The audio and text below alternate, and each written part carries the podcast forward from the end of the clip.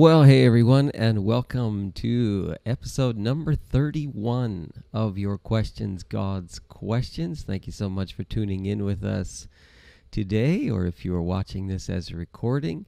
Uh, thank you so much for watching and for listening. Uh, maybe you're on Podbean, maybe you're on Apple Podcasts. Whatever the case, I encourage you to share this feed with others as we are dealing with the questions we ask of God and the questions that He asks of us. And here we're talking about a question that is asked again in the Old Testament. It's an obscure book and an obscure passage, but sometimes those are the best ones. And this is from the book of Joel in the Bible's Old Testament. And Joel is a tough book to to understand because we don't exactly know when he wrote it. It's one of the most difficult uh, challenges in the Old Testament. Is when did he write it? What was the period? There's a pretty good theory that says around 835 BC. So this would be before the Assyrians came into Israel, before the Babylonians came into Judah and Jerusalem. Uh, so these really cataclysmic events in the history of the of of Israel really uh, had not happened yet, although the civil war did happen in Israel, uh, which was around 922, I think it was. So the nation is split. You have the Israel to the north, you have Judah, Jerusalem to the south. All the kings of Israel would be ungodly. Most of the kings of Judah would be ungodly, although not all, most were. And Joel is predicting things that are going to happen destruction, rebuilding, restoring, and he's most famous for locusts, actually. Uh, the, the, imagery that he uses at the beginning of the book is of locusts and a great swarm of locusts, and how the locusts devour, and then the younger locusts devour. And if you study locusts, you can see what he's talking about. Uh, how how they operate, and um, so that's one of the famous parts of the book. But also Joel chapter two, when he talks about how in the last days the Spirit of God would be poured out on all flesh. And of course, Peter in Acts chapter 2 quotes this and says, Bingo, it is happening now, it has started. So the passage we're looking at here is from Joel chapter 3 and verse 4. So I'll read from verse 1 for you, okay? In those days, again, we don't know what days, what time, but it seems to be future, uh, very far future into a time of restoration and redemption of Judah and Jerusalem. In those days and at that time, when I restore the fortunes of Judah and Jerusalem, I will gather all nations and bring them down to the valley of Jehoshaphat. And there I will enter into judgment against them. Uh, some people interpret this as referring to the great battle referred to in the book of Revelation. There I will enter into judgment against them concerning my inheritance, my people Israel, for they scattered my people among the nations and divided up my land, and so on. And then in verse 4 Now, what have you against me, O Tyre and Sidon, and all you nations of Philistia? Are you repaying me for something I have done? That's the question. Are you repaying me for something I have done? If you are repaying me back, I will swiftly and speedily return on your own heads what you have done. For you took my silver and my gold and carried off my finest treasures to your temples. You sold the people of Judah and Jerusalem to the Greeks that you might send them far from their homeland. The question again are you repaying me for something I have done? It is a question that God should not have had to have asked uh, to these people, but he asks it in somewhat of a sarcastic tone. They seem to be doing something uh, out of vengeance against God. We're not sure what they're doing, but Tyre and Sidon and Philistia were in many ways enemies of ancient Israel. And uh, so God asks them this question Are you, after saying that there's going to be judgment against all these nations that came against Israel, he says, What? Now you're going to repay me for something I have done? Is that, the, is that why you do the things that you do to my people, Israel? This is kind of asked in a sarcastic tone.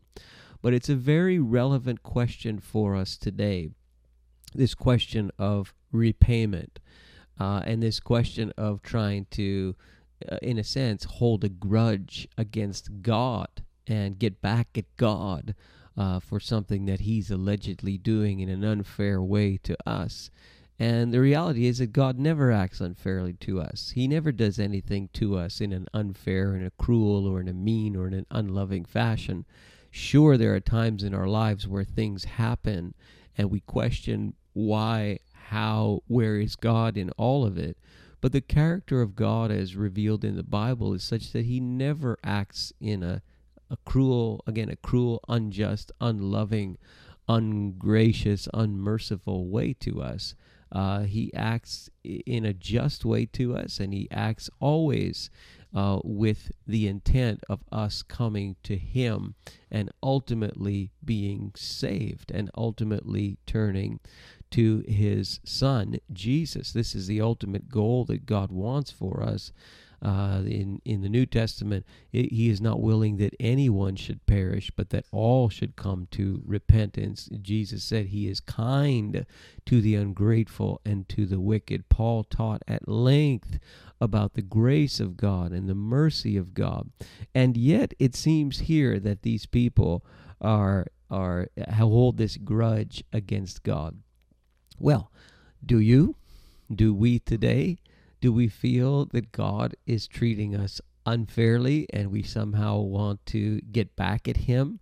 Uh, I remember hearing a testimony of a man, I believe he's still alive today and still in ministry today. His name is Dave Roever. I think it's R O E V E R. You'll want to look that up and you'll want to watch his testimony and listen to him. He's a fascinating man with a with an incredible story of having had uh, a bomb go off in his in his face and being severely disfigured uh, for the rest of his life as a result. And he became a minister and is a dynamic communicator of the word and uses his face as an illustration to try and draw people into understanding the character and the nature of God. And I remember him telling the story after this had happened to him. It was a very recent experience in his life, and and uh, you know his face is horribly disfigured, and yeah, at that time I think he was it, was starting to heal and so on, and he and he went into a church and and just sat there for hours, uh, as if he was trying to get back at God, you know and it was sort of i'm going to stay here until you fix this problem until you heal me and so on. i'm just going to stay in this church building and then he realized uh, well, what was i going to do? Was i going to was i going to coerce god? Was i going to kidnap his mother or something and force him to to miraculously heal me as if he had done something wrong and I was going to repay him back and get back at him for what he did to me? And he he realized that that was a pretty fruitless endeavor. And again his name is Dave Roever. uh, you should look him up R O V R O E V E R and uh, and and get get get into his his head and his story and it'll help you get some perspective. But friends we can we we d- cannot behave in that type of way to god but certainly to other people. And often our way is the way of grudge uh, the way of payback and the way of retaliation and this is not the way of the disciple uh, we've been going through the books of first and second peter in our own church and that the is clear, especially in First Peter.